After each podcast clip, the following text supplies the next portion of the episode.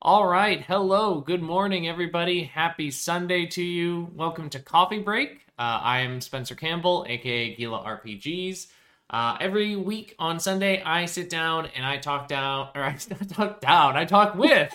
my, my I talk at. I talk at, I shout at, uh, I punch down on all of my indie friends uh, in the indie art RPG design space. Um, anyway. Today I'm not going to do a lot of talking down. Today I'm going to be pumping up because I'm very excited. Raph is here. Um, uh, Raph is here to talk to us about the zone. Uh, we were talking about psychology. We're going to talk about Elden Ring probably. So uh, let me stop talking and let Raph introduce himself. Go ahead, Raph. Yeah, I'm Raph. So um, I'm a, a, a designer. Uh, des- I design software by day and uh, the whole UX design thing, and uh, and I also make TTRPGs and games. Um, and uh, the Zone, the Zone is the game has been the game I've been working on for the last few years. Uh, that um, is a kind of surreal play to lose horror experience in the vein of Annihilation and Stalker. Um, that's been digital for the last year because we've all been digital and now is about to be physical because some of us are able to be physical again. I don't know, not all of us, um, but um, it's uh, going to be cool to have it experienceable around a table and also around a virtual table.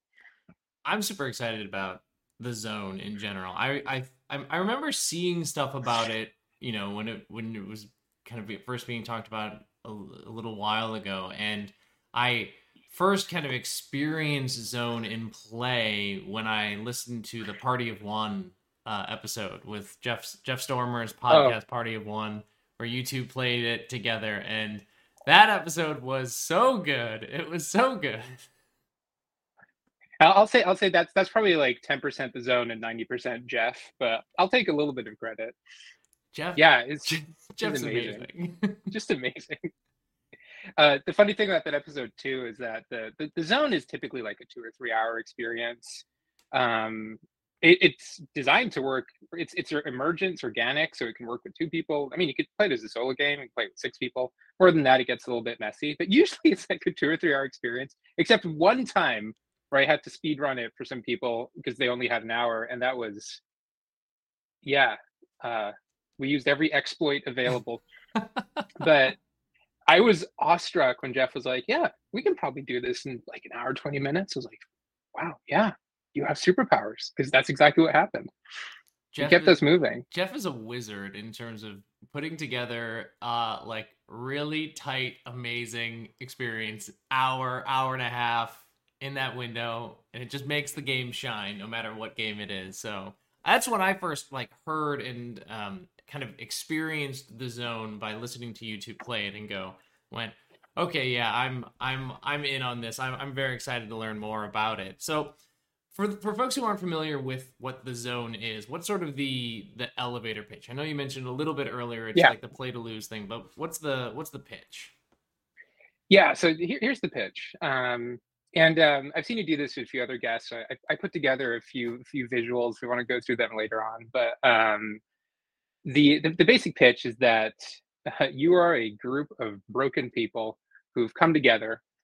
Um, every table can kind of decide how that happened, by the way, to be the uh, 13th or 14th or 15th, or does that numbering even work? You know, how many expeditions were there really before you into the zone, which is a mysterious place that is really, again, emergent for every table. You kind of figure it out as you go. Um, and there's a few things that are very true for every game that have to be. One of them is only one of you will make it to the center. I'm not saying one of you will survive. I'm saying one of you will make it to the center. what happens at the center is determined by the other players. Um, the second thing is it's it's very it's an experience of escalation. You go in at first, it's kind of fun in games. It sounds kind of weird. There's little mutations happening, and you're encountering some some weird stuff um, but very quickly escalates into being a literal physical representation of your phobias and your obsessions, uh, which are the only two things on your character sheet. Um, and, and and and every time you need to do something difficult, um, you mutate, you change, and you become basically more and more those phobias and obsessions until you're fated becoming one with the zone. And, and that is something that's determined at the beginning. Right at the beginning of the game, you've got a spiral of cards that show all the locations, and there's some cards that have fate cards on them. And when you hit that fate card, if it's got your name on it, you're done. Wow. Um, and uh, and it just gives so much freedom for storytelling. I, I'm just completely in love with play to lose games uh, because of that. Like you're you even if you try to min max it, the fact that your your fate is determined means that uh, you can do stuff that normally in in games you'd have to be a little bit conservative about. And no, normally in games you'd be like, eh, I don't know if my character should you right. know turn into uh, a like mushroom infested wretch 10 minutes into the game but in the zone you know you're not going to die until i don't know an hour and a half later so you can go pretty wild and the game systems will support you in just escalating much past where you normally would.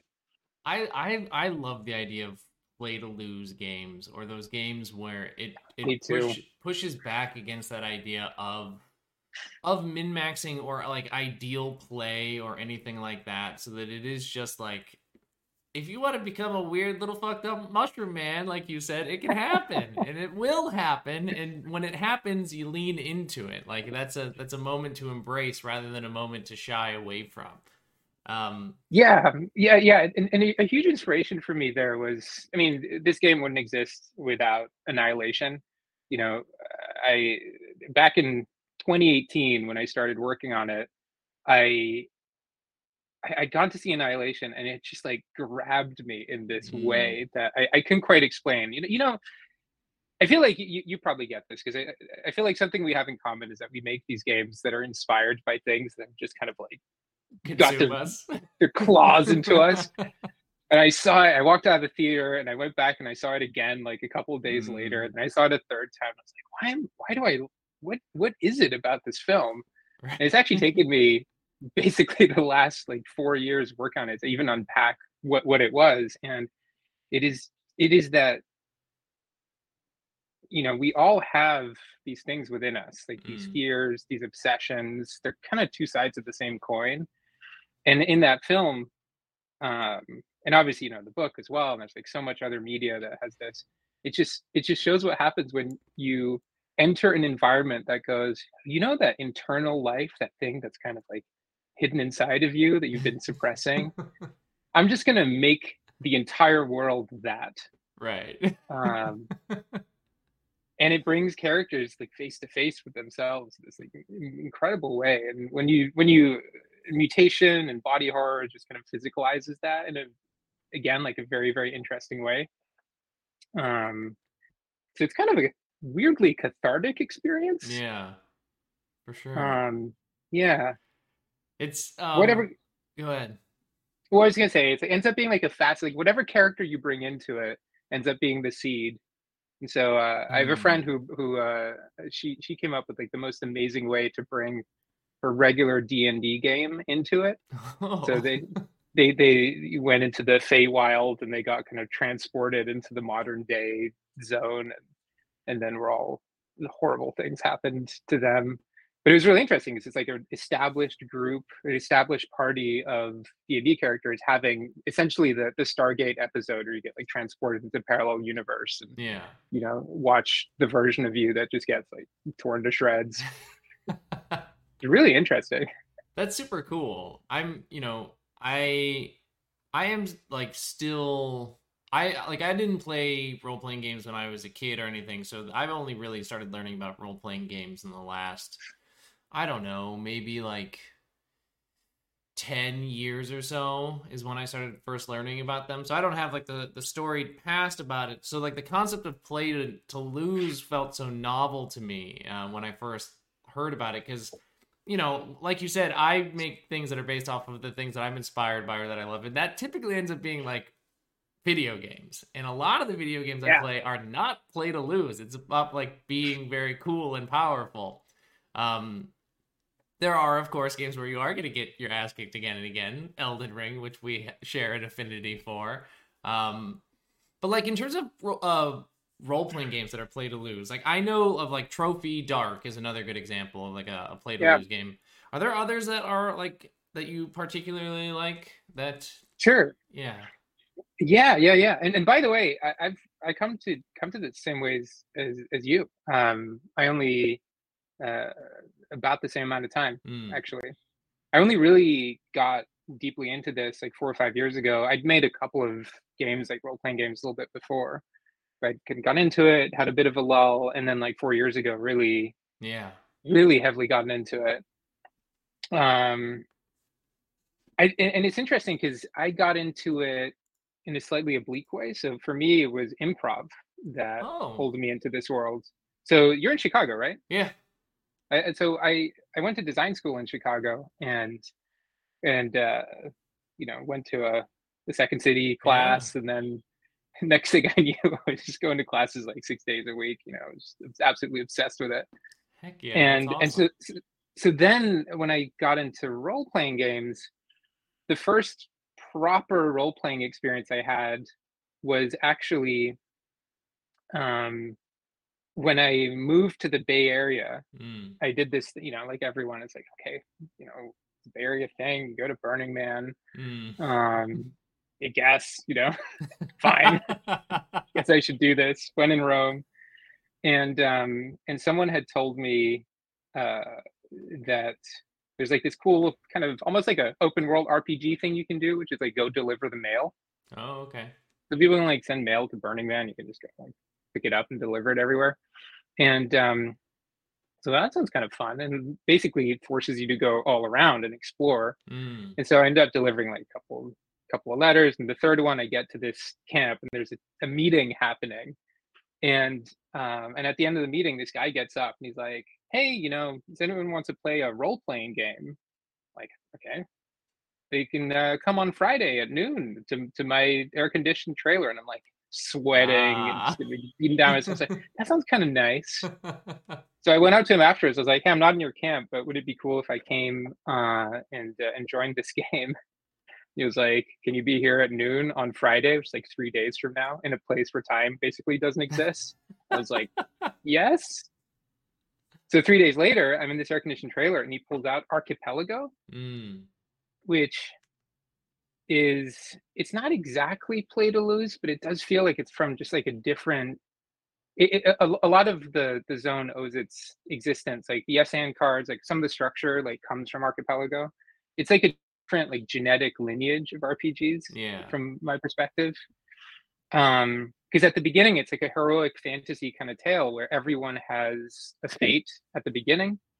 Uh, you just have your fate card, uh, and I can't remember exactly what they would say, but they- they'd have fates like you know you, you know fight the fight your fears and become the ruler or some something tragic, and you know that's where you're going to end up. Um, and so you're not really playing to lose, but you are playing to kind of escalate and get there. Yeah. And every scene you do, you are you you know that that's going to be your fate. So if you say, you know, and yeah, my character has his legs cut off in a you know a mining accident, then you know that's still going to work out in interesting ways. Right. Um, and so the game like encourages this kind of very strong like seesawing of the story. Uh, it's very kind of Princess Bride almost. yeah.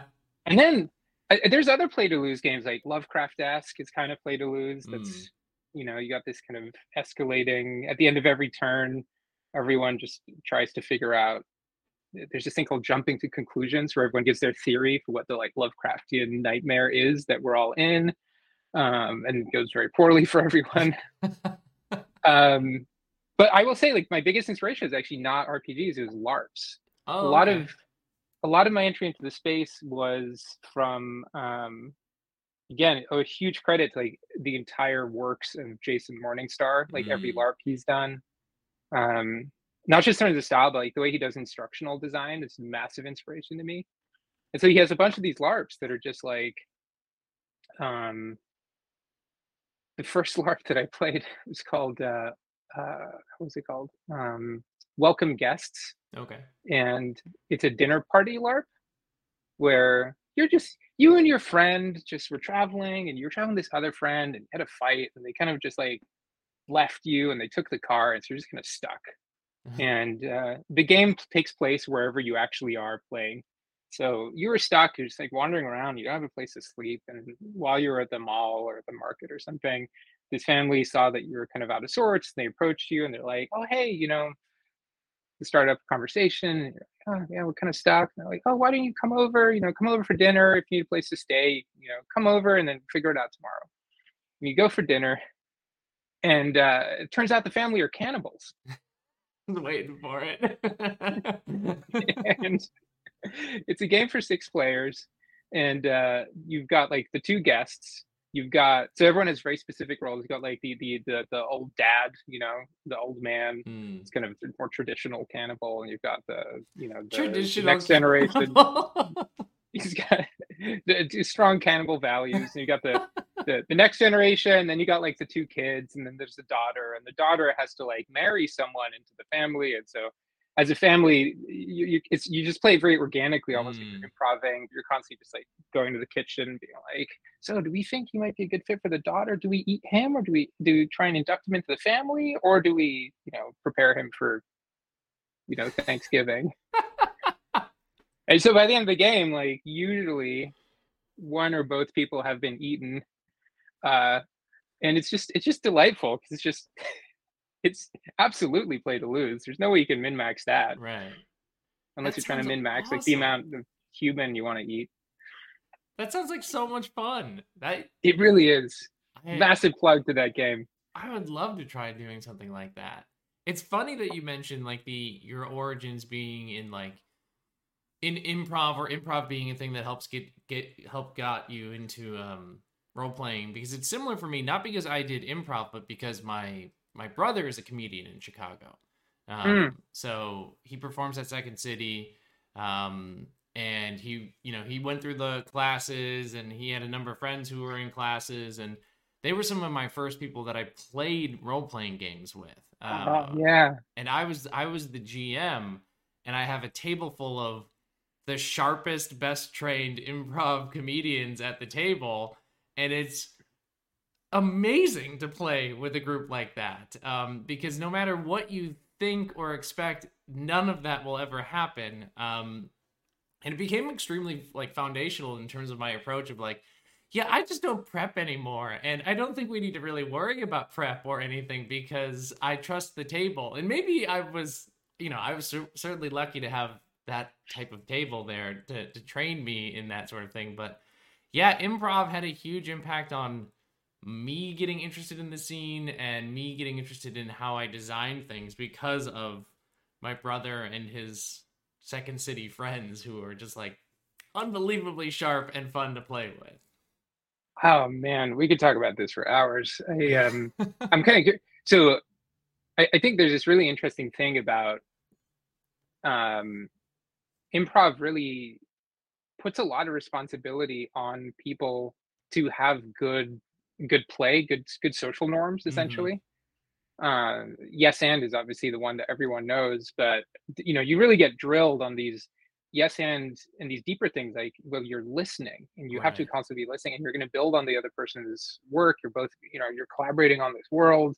So I, I think what's really interesting about it is like I was never the best improviser. I was nowhere near as sharp as some of the others. Um, there's just it's just amazing skill, but even if you're not super sharp just the fact that you enter this like super psychologically safe mm. place where everyone where you know that everyone is going to listen to you and build on what you've got um it, it, means that you don't have to come up with anything like particularly amazing and you, every single person can come up with something that's like eh but then it would add up to something incredible because it's just like building block by building block. Right. I, I love it when a game just supports that kind of that kind of play. I'm kind of curious how, how you mentioned has influenced how you design your games. Like, what are some of the things that um, that that you've you've picked up, that some design elements that yeah, come from that? A lot of it is for me um, in you know I play games or I, I design games that I think people there are like traditional ways of playing. So a lot of my games end up involving things like combat and stuff like that. And so there are like preconceived notions about combat being a balanced sort of thing and very structured. And for me, I throw a lot of that stuff away because I just um once you put too many structures on something, it either has to be like really well done, like sketch comedy that is structured but is very well done, or you mm. have to release mm-hmm. the structure and let the improv happen and let the weirdness and like sometimes the awkwardness, but like those magic moments build up. The other big thing for me is I this is how I, I just GM now and I encourage it in it's it's started to make its way into some of my designs is the idea of like virtually no prep for GM or minimal prep and facilitating the the session via questions. So asking and listening to the answers of those questions to feed the session and what it's going to be. It's why I like things like bonds so much. Like I talk about bonds as like my favorite bit of RPG tech because you are feeding yes. the GM here's just a small thing that I want to see happen and like so any tech that's involved where we are layering things on top of each other to build a wider thing is amazing.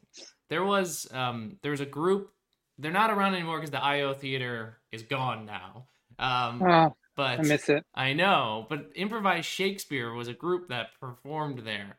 And wait, improv Shakespeare is gone. Well, the IO theater is gone where they performed, uh, but I know that that I mean that troupe also performed at other uh, places around the country. So I haven't checked to see if they're still doing stuff. But you know, Spencer, I, I used to go see them every Friday. Every Friday, I go see both of their shows. Amazing! I one right? show, stay for the second show. Amazing. And they come one, once a year. They come for Sketchfest in San Francisco, and I'd be like, "All right, everyone, this is nothing else is as important as going to." See they are maybe the best thing ever. It's, I mean, and it's incredible because we're talking about story building uh, via improv, and they have managed to capture the the tone, the vibe, the feel of crafting a Shakespearean mm-hmm. play in the moment, improvised all comedic and just like the the layering that they do of like each of them is ends up playing like three four different characters and somehow they manage to usually at the end it's a mad dash to tie up all the plot lines and becomes very funny but it's just like wow that is like peak storytelling as a group like uh it's it's in, an incredible experience and yeah, anybody who's ever gone and seen it has has walked away going, ah, that is the best. That is the best comedy you can see.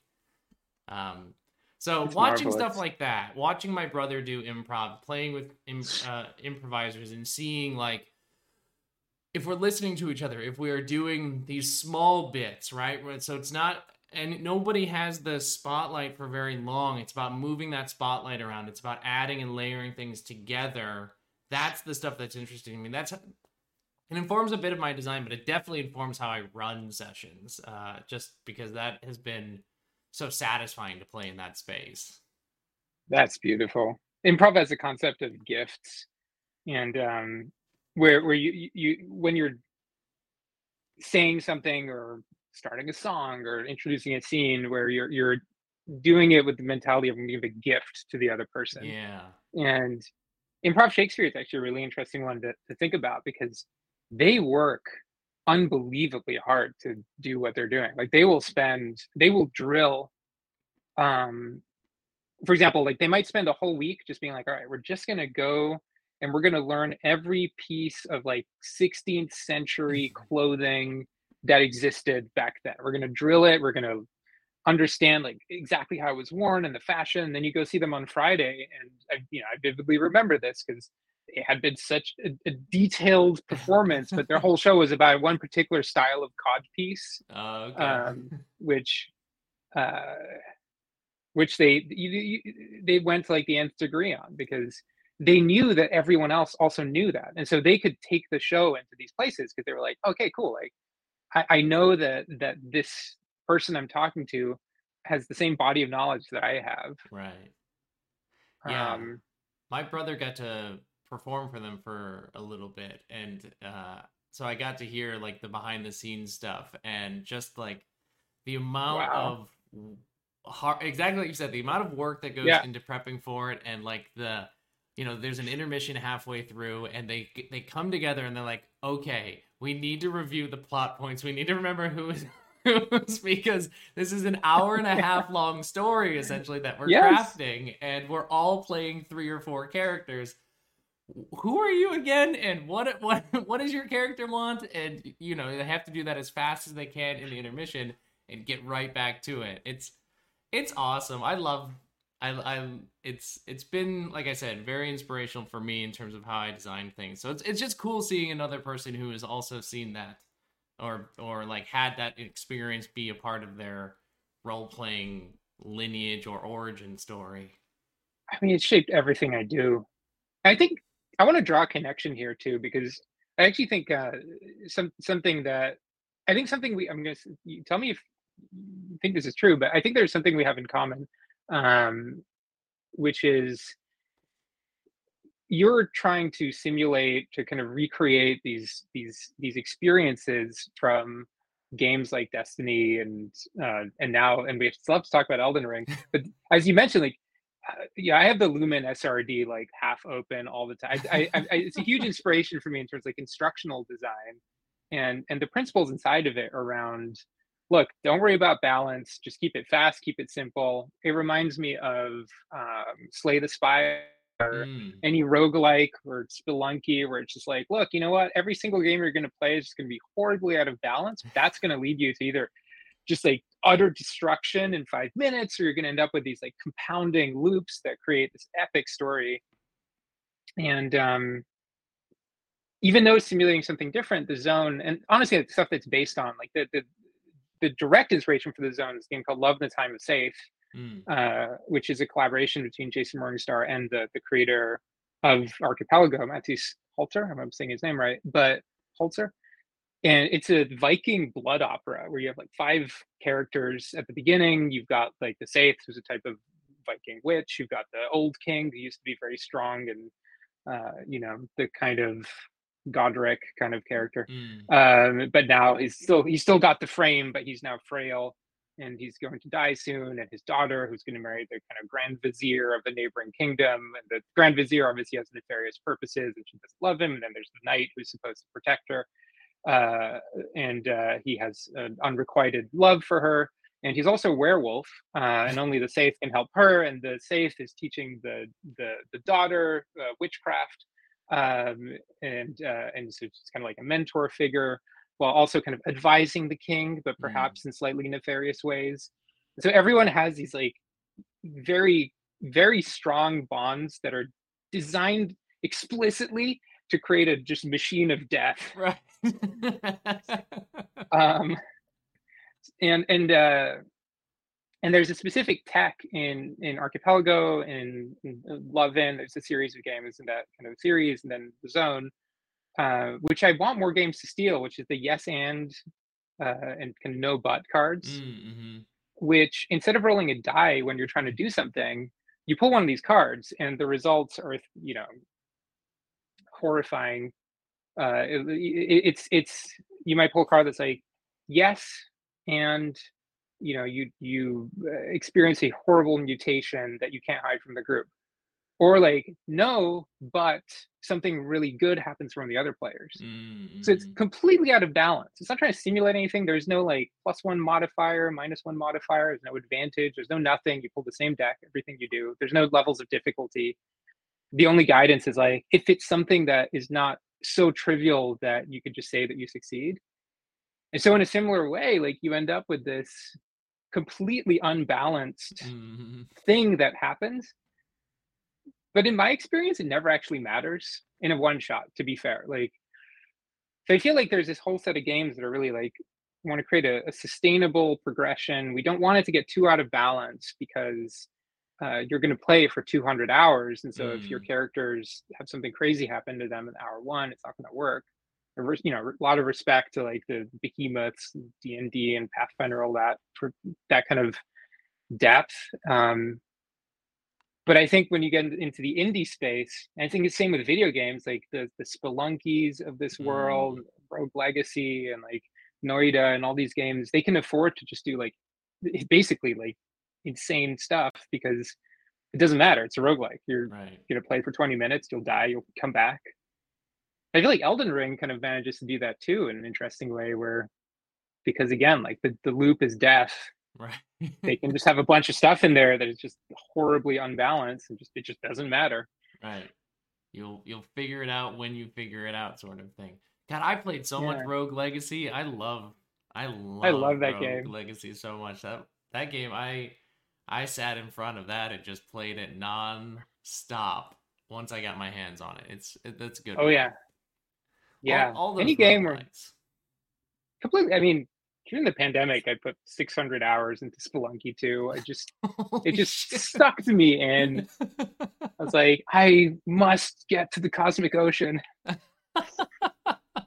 I have not gotten to the end of the cosmic uh, ocean. Uh, no, I, I got there. I got there. Uh, I just haven't gotten to level 97 oh of the cosmic ocean. God, level 9. I, I've never I only played Spelunky 1 and I was not very good at it, so I didn't get very far. So I have no concept Same. of what the cons the cosmic ocean is, but it sounds sounds intense. Sounds like I want to be there, but I uh, knowing that there's 97 levels to it is yeah. pretty intense. Keep in mind that there's only like 25 levels to get to the cosmic ocean, and then it's like, all right, here's like 90 more. Just go have fun. It's yeah. let's just make another connection to Elden Ring. It's where you think you've seen most of the map and then you end up in a whole new space and you're like, wait a minute, what? This just added like 20 more hours to my playthrough. Uh, I can't get over how good that game was. It's so good. It's so good. I can't stop playing and I can't stop thinking about it. Uh, yeah, it consumes me. I, I'm, I'm right there with you. no, I'm right there with you. I want to I want to talk about the the zone uh, Kickstarter that you have coming up because the zone was um, the, one of the coolest things about it when you released it is that you you shifted to like this digital version, right? Because like I yes. think your original yeah. intent was to release like a physical thing, and then pandemic happened, and you did this really cool shift in terms of making it this digital, this wholly wholly online version of the game. So um, can you tell me a little bit about like what that process was like? Because I'm I'm so curious yeah, about like totally. shifting something that you imagine as a physical space thing and then going into like actually it's all digital. Like, what was that like? Yeah, um, uh, it was um, it was interesting. It was um, interesting is not. It when um let me let me show something. Actually, I want to sure. show a, a, visual while I talk because I think it's kind of interesting to show that that process a little bit. Sure. Um, just kind of fun. So, I put together.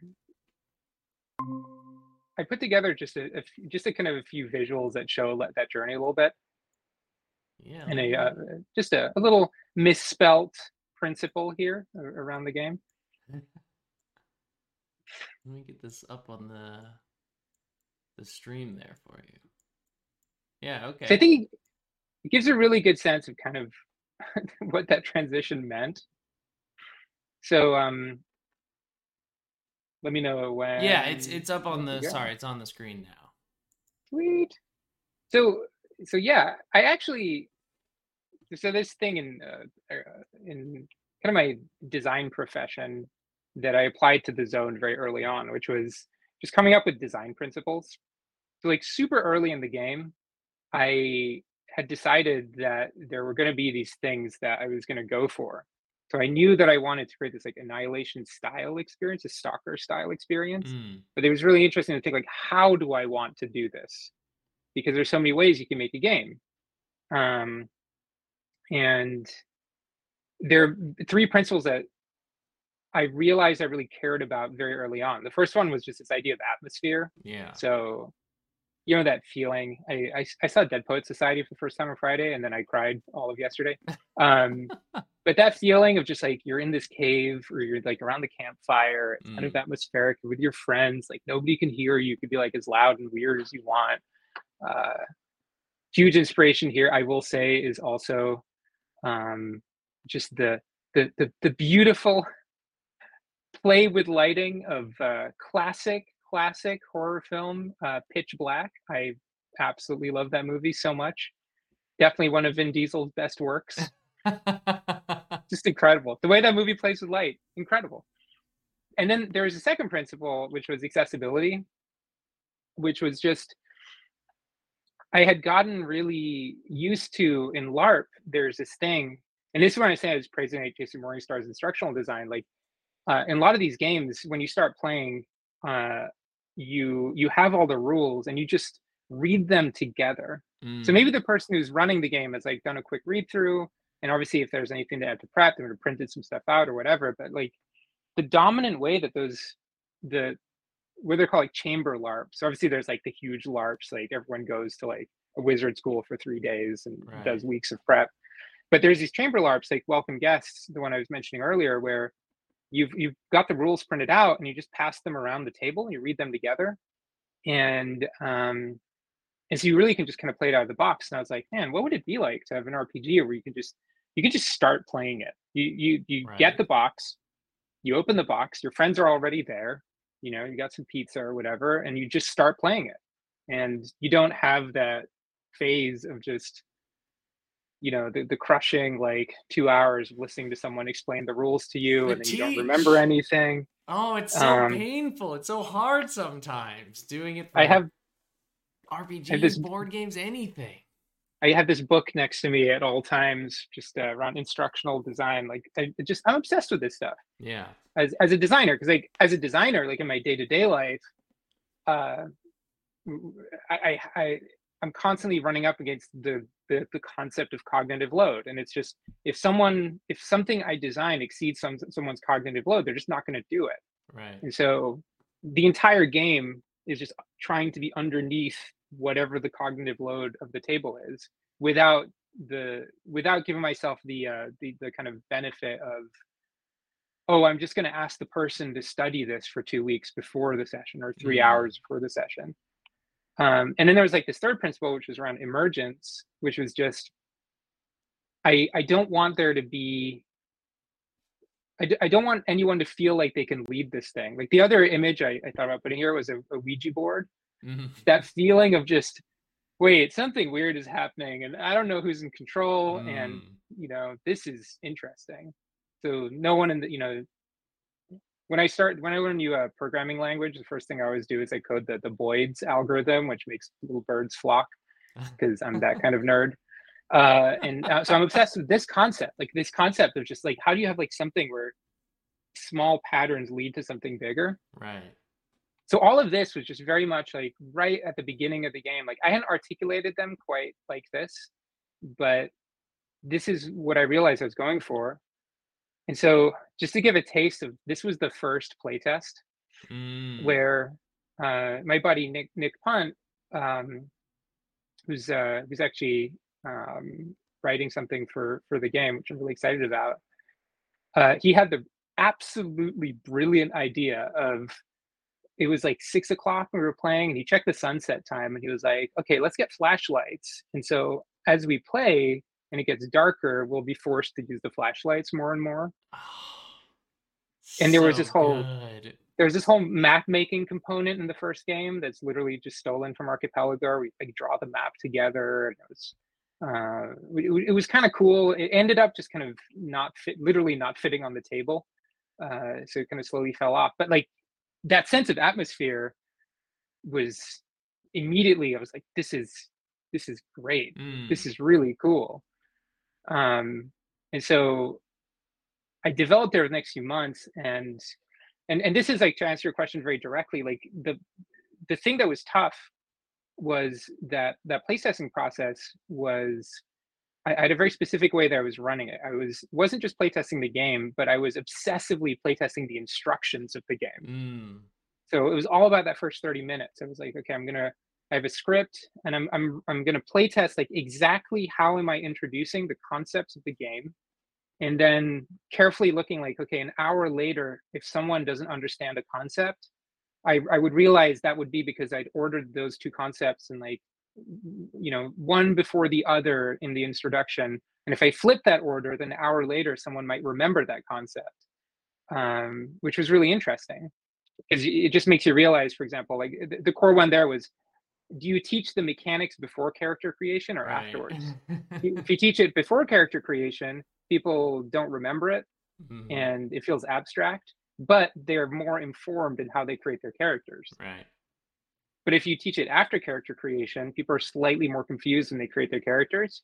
But then when you are teaching the mechanics, they're like, okay, I'm imagining that happening to like, you know, This my is- writer, my yeah. tortured writer. Oh, that makes sense. And they're more invested in it. Truly, Um, truly the hardest chicken and the egg scenario that still So people hard. talk about all the time. Which which one do you put first? There's no correct answer. Right. So I started experimenting with more ways of doing atmospheres like LED light strip. It was Mm, I love this picture because it's kind of this. It shows just the just how much you can transform this convention center room. This is Metatopia. oh nice. This is Big Bad Con. Just a little bit of atmosphere transforms it.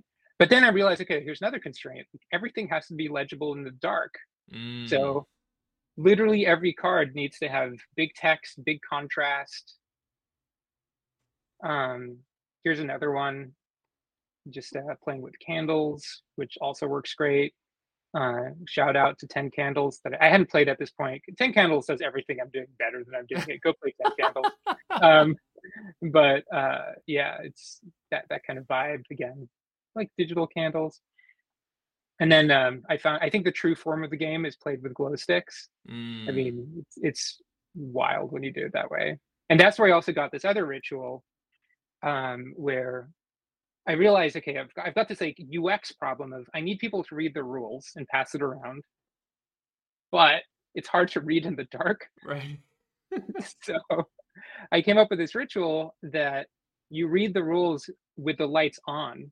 And then when you get to the end of the rules and you get to this, um, you know, you have this page in the rules that are like, um, just they're like this. It's like, hey, you know, take a bio break, enter the zone, and um, and at that moment in the rules, you you finish them, you take a second, you turn the lights off, you sit in the dark until it gets a little bit uncomfortable, Mm, and then you crack your glow sticks. And so Nice. everyone just like suddenly gets like slowly lit up. It's super creepy and it's amazing. oh my god, um, that's so cool. Ah. Yeah, Just just the experience it creates is just really awesome. So yeah, that's how I got this is the, the like hero Kickstarter image. that, Like everything that I learned like coming into this. And so then man, it's like December 2019, I just produced a bunch of these playtest kits.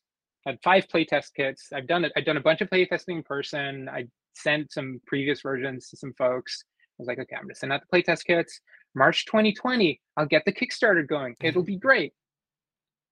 I've never done a Kickstarter before too, so um, I uh, I'm also learning now just how much stuff there's to do. Oh yeah. but anyway and then obviously we all know what happened and i got to march and i was like man i can't do this playtesting. My whole motivation comes from playtesting. Mm, if i can't playtest then i don't know how i can design if i can't playtest. Like I, I, I, I my whole design process relies on being able to watch people play it and react to that. Mm, and um and because i'm trying to you know be a good ux designer i guess. Like i'm trying to make sure that it all works with every step. And so it it, it kind of broke me a little bit. And i spent a few months just being like man i guess i'm just going to wait how long could this pandemic possibly last? Um and and around the summer um i was talking with my friend um randy randy lubin who Mm. uh mhm. you know obviously we're we're talking about this stuff a lot and um i just decided you know what like i need something to do. Um i i know enough javascript and like web tech like i don't know maybe i'll maybe i'll just i'll have a go. And i started just kind of working on some prototypes basically. And it was really interesting. Gee i didn't let me see if i can find this one. It's actually kind of fun to talk about so if i can find it really quick so I don't spend too much time. Um yeah i could i could show one of the one of the early prototypes if i can find it in time. But basically the first thing that i did was i um i just kind of made a table that replicated the game table. Mm, and, and the reason I was doing this too, Spencer, is, is actually pretty important. I I had done playtests in Tabletopia. Okay. So I tried it, you know, on on um in like a virtual table. And that had been pretty good, I would say. Like it kind of it worked.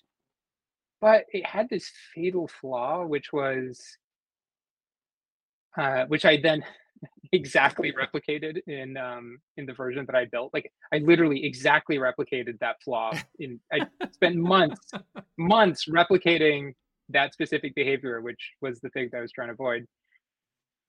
And and the flaw is that the table and the cards the first thing you would do when you build digital version is you go all right i'm going to make a thing where you can pick up cards and move them around and flip Right. them and that kind of stuff but that is exactly the part that y- will break the game. So in a very literal sense cards are a way of of, of uh, bringing together a certain set of mechanics and like helping people to structure the game. But once the cards are on the table and in your hand if someone just like grabs a card from the table and like moves it from like one corner to the other you just broke the game right. right and so like the number one thing that virtual tabletops focus on is giving you all the tools that you need to break your game as you are playing it to, to be able to move everything in a free form way put it everywhere Right. um so i built this first version and i tried to play test it and everyone immediately broke the game and i was like man i need to like take a step back and i mapped out the internal structure of the game which is okay you've got this this spiral of locations. Mm. um we just quickly showed the, the structure so people can can kind of see. You got the spiral of locations. You're going to load in at some point. Here you go. And you know you you move from location to location. There you got your fates that are later in the game. And then you get to the center. You have scenes and you have the scenes are they kind of drive the game and then not so easy cards something hard happens. So none of this should move they should all mm-hmm. stay on the table. And it, it's actually the game itself should take care of that structure of keeping you moving in the right way of randomizing the cards of letting you draw them. So i rebuilt the whole thing and i could have ditched the whole cards but then i decided that i wanted to have this constraint that eventually the physical version would come out and i would want someone to be able to just play the digital version and already know how to play the, the, Right. the physical one. So it's really important to me that the the the, the, the digital one would be kind of a tutorial for the physical one. Um, like you could get your iPad out at the beginning of the game. You could go through the intro of, you know, play.thezonerpg.com. And then when you're done with that, you could be like, all right, everyone, you saw that. Like, okay, now we got the cards on the table. We'll put the iPad away, put our digital devices away, and just kind of start playing. Mm. Um, but unlike every other virtual tabletop, like none of the stuff from tabletop can be moved. Right. It just the game takes care of that. And then I was also back to that principle of accessibility. I was like, okay, well, the thing that virtual tabletops can do that nobody's doing, because right now all the platforms are really designed to be just general purpose canvases, Right. which makes sense. Um, is to have that same kind of tutorializing that Elden Ring doesn't have, but that Mhm. most games try to do, where they're like they're kind of holding your hand, they're structuring the experience so that giving you the bite-sized bit of information. They know exactly where you are, so they can be like, "Cool, you're here. I'm going to teach you this one concept," and we play tested the hell out of it. You know, hundreds of people have come through. We know that this is the right time to teach you this Mhm. concept, and that takes the load off the facilitator to have to know that. Um, and so all of that, man, like I built a whole version of it that was basically didn't work. That Mm. took like three months. Um, and then I built, yeah, but it was fun because obviously I was like trapped at home by myself, Right. you know, couldn't go anywhere. So it was, it was a good, uh, it was a good distraction. So then I threw that one away. And around that time, uh, Randy had started to build StorySynth. So we're both learning Vue, which is a, a really probably, if you know a little bit of JavaScript, it's probably the easiest, um, kind of most intuitive way to make web apps, basically. Mm. so we're learning it together and and so uh, he was a little bit ahead of me and so he was like walking me through his code and i was like man i could rebuild a zone in this and so then we spent just kind of that whole fall uh, winter uh, just kind of locked at home just building what then i released in april and it was a really cool exercise because there are certain things you can get out of a digital game that that are really neat like i can see um, kind of stats for like how many people are playing, mm, and mm-hmm. I can see, um, for example, I can see like how long does a game actually take, right? Which is really interesting because I, I now have some data on that, so I can say, all right, Raph, like, yeah, you're telling people they can play this in two hours, but that's not true. but here's how you should do that if you want to. Right. Um, I can see the data like, nerd in me is so jealous. I want all that data. It's magical. It's, it sounds so nice. and here's the thing like i think you know ethical data collection is really important like i'm not collecting any of i don't know who's playing i don't know the people's names mm. i don't know mm. any of that stuff um i don't care about that stuff um i just have like the anonymized like right here's how the game went and so uh, it, it's just really interesting to be able to see okay how many not so easies do people use in the game? And like mm. um, what kind of wishes do people bring into this? You can see like a little bit of the tone of the game by the when you get to the center you you express a wish to the zone and they the zone might give it to you or might just tear you to shreds. The other players decide they play the zone because they're all they they have become one with the zone. Mm. So you see like some tables clearly are just playing it like super super straight super serious some people are just like goofing off mm. yeah and i really want both of those things to happen so that's also kind of nice um but the reason I wanted to show you some of this stuff early on, the playtesting, I, I am I'm really excited that the, the, the digital version will always exist. Like mm. I think mm-hmm. accessibility for me, it's all the kind of like cognitive accessibility and financial accessibility and that kind of stuff. It always exists, always be free.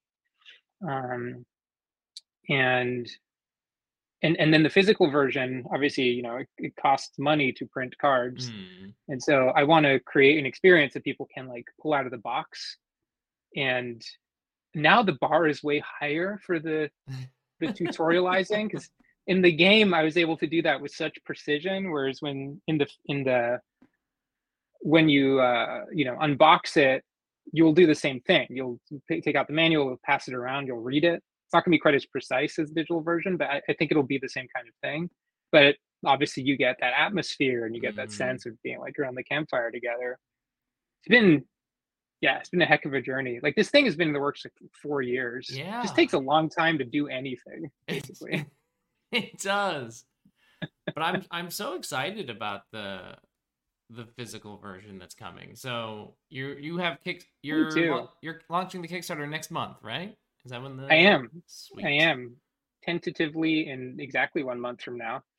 Um, but I don't know how everyone else does it, but I've decided to just, you know, serenity prayer it. I'm like, well, you know what? If I'm going to launch it when it's when it's kind of together enough. Sure. There, it, most of the stuff is ready. I think there's just a little bit of art. I'm very. I want to show just one piece of art yeah. that I'm really excited about. So um, the character creation is going to be a little bit different than it is in the game. there's you're still going to have these booklets you can use if you want to do your own more kind of in-depth writing of your character and um, and but because I want the game to be truly zero prep, there's also going to be these characters that are just on cards. Mm and um, I've got this amazing artist, Eric Whalen. Holy who, shit! I mean, just I love these pieces, and the reason they're like this, by the way, is because again, like I think I, I want anyone to be able to see themselves in the game, so I didn't want to, you know, put my finger on the scale too much and have mm-hmm. them be mm-hmm. specific characters. So this is a way of just also being like, hey, this could have been anyone, right? Even you, before blowing up but the way you do character creation will be just right out of the box. There's a deck of these characters. There's just seven, um, each with this unique art. the seven archetypes, and then there's a deck of phobias and obsessions. Wow. and what I realized, Spencer, I just got so excited when I realized this is they don't have to be separate things. They can just be flip sides of the same thing, right? So, Yeah. you know, maybe your obsession is industry. The earth is yours. Do what you will. Maybe your phobia is industry. You know, when the Mhm. you could breathe the air and not choke. Um, and so character creation will be super streamlined where you just like pick a character, a phobia, and an obsession. That's your character. You can go deeper, you can do whatever you want with it, but that's again that principle of accessibility. Yeah. Oh my Um, god, I, I want this so badly. Now that I've seen these cards, I mean, I, I was already excited about this but looking at these cards and just being able to make something real fast with three cards like that, mm, Yeah. so good. That's really the principle, man. Like I want the game to support you every step of the way. So even like all the location cards, you know, you pop the location, you've got three options. Um, it's I think it's a it's a little bit of a different vibe than than essentially like imagine like your big book of content has just been like torn apart and has just been spread out into a bunch of cards so that the game can just run itself. Um, huge inspiration to games like you know Anamnesis and uh, Mm. you know for the Queen and like all the games that are. Also, everyone, if you're listening, go get Spindlewheel. Oh yeah! I'm so excited about Spindle Wheel. like I love the idea of a game just really supporting you, just card by card, like kind of like yes anding. The game's yes anding with you instead of you having to like come up with everything. yeah. Yeah, Dang, this Yeah, stuff you go. looks great. It looks so good. I can't wait for this Kickstarter. So it, it drops next month then. yeah. But you can you can go to kickstart.thezonerpg.com and follow it. The the the sample page is up. Nice. Um, you should you should write that on the screen somewhere. I'll, I'll make sure it. that those links are all over the place for all the stuff that uh, Kickstart.thezonerpg.com. Nice. Yeah, definitely go follow that right now because uh, I want this to have an explosive day one. I want to get this in my hands. Uh, it looks so good. It looks so so good. And this feels like um. So I, you know, I teach a a psych of role playing games class, like a workshop. So it's just a weekend long course, a single credit course, and I like It's it's so much fun. It's a blast to I- teach. so want to audit that class. I just One, dying to.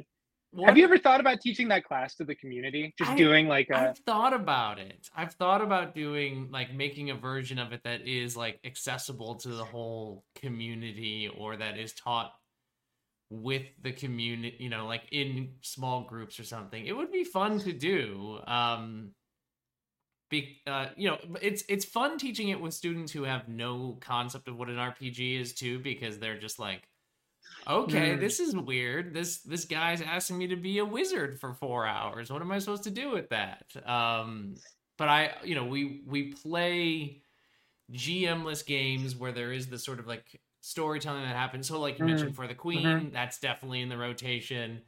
But this would be so much fun for my students to play. I want to absolutely put this in front of my students. This is going into the the class rotation for sure when I get my hands on it. well, there, the, that, like I said, I really want that class. Sounds amazing.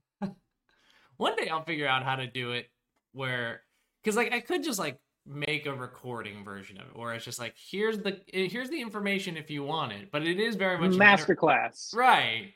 But it is very much like an interactive class. So I would have to do it in in sessions. We'd be like, "All right, who signed up for this, you know, this term of Psych of RPGs from the community?" and then run it and teach it and then do it again for a different group of quote unquote students.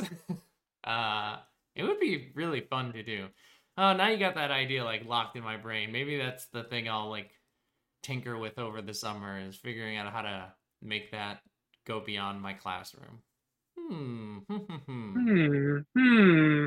Maybe. Raph, you've you've put a a dangerous little idea in my mind, but I think it'll be fun. I, I would sign up. I would sign up day one. um well the zone looks amazing it sounds amazing i can't wait to get my hands on it um folks definitely make sure that you are following the Kickstarter, or if you're watching this later in the future, the Kickstarter's up. Make sure you're backing it because it looks so freaking good. And I've heard it. You've I've heard it played. I've seen it played. I know that this game rocks. Uh, so I can't wait to to try. Oh, shucks. um. Well, Raph, we've hit like about an hour. Is there anything in particular that you wanted to talk about that we we haven't covered yet? Well, I think we we have another nine hours scheduled to talk about Elden Ring. Right, exactly. Other So- than that, right, you know, truly, if we go down the Elden Ring hole, it we will not emerge for hours on end, and it won't my happen. my partner will be knocking on the door, being like, "What's going on in there?" uh, my dog will be like, "Why have you forsaken me and abandoned me for this ring?" Uh, it's so good. It's so good. It's so good. It's so good.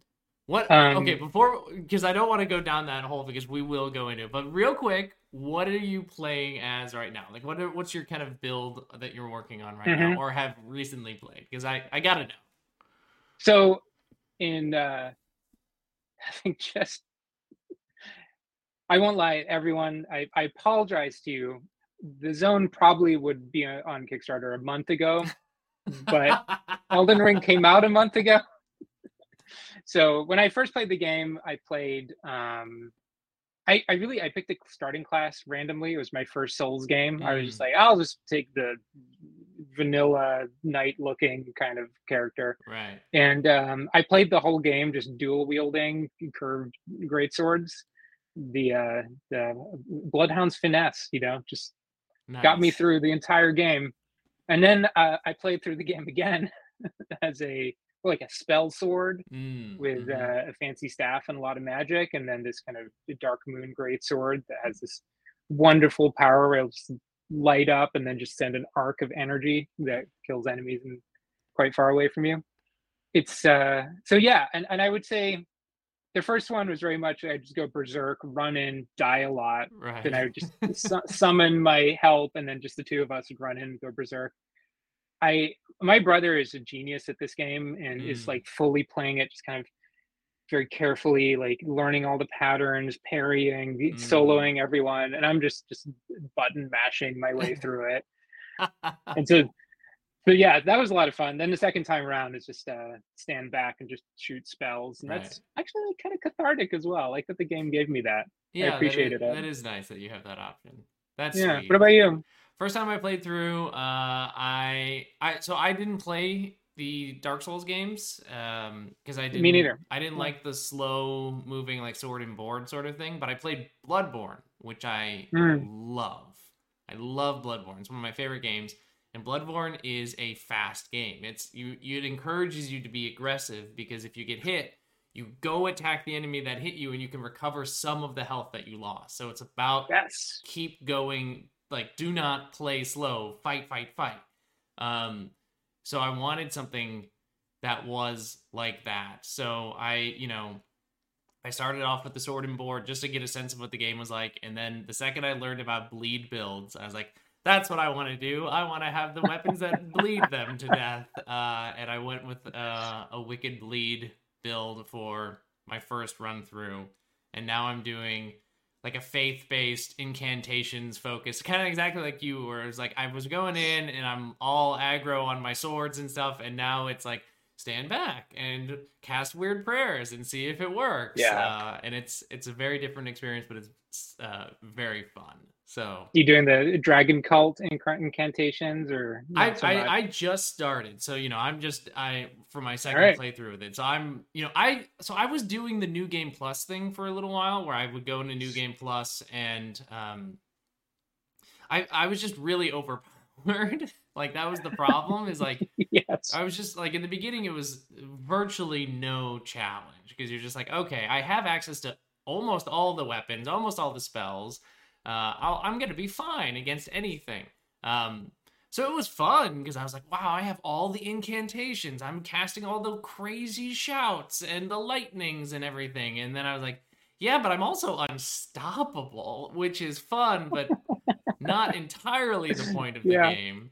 So I I recently just said I'm going to make a fresh character and just try it again with a fresh character. So that's what I've done. So I'm I'm back at the beginning like I don't have any of my stuff from before and it's it's it's cool being back in that mode of like, oh, this is actually hard. I forgot that this game this game can be hard, especially the beginning as I'm like, I I have no armor. I'm running around with my little sword and my I'm throwing fireballs best I can. Uh, and it's super super fun. So that's super fun. I might I might do that.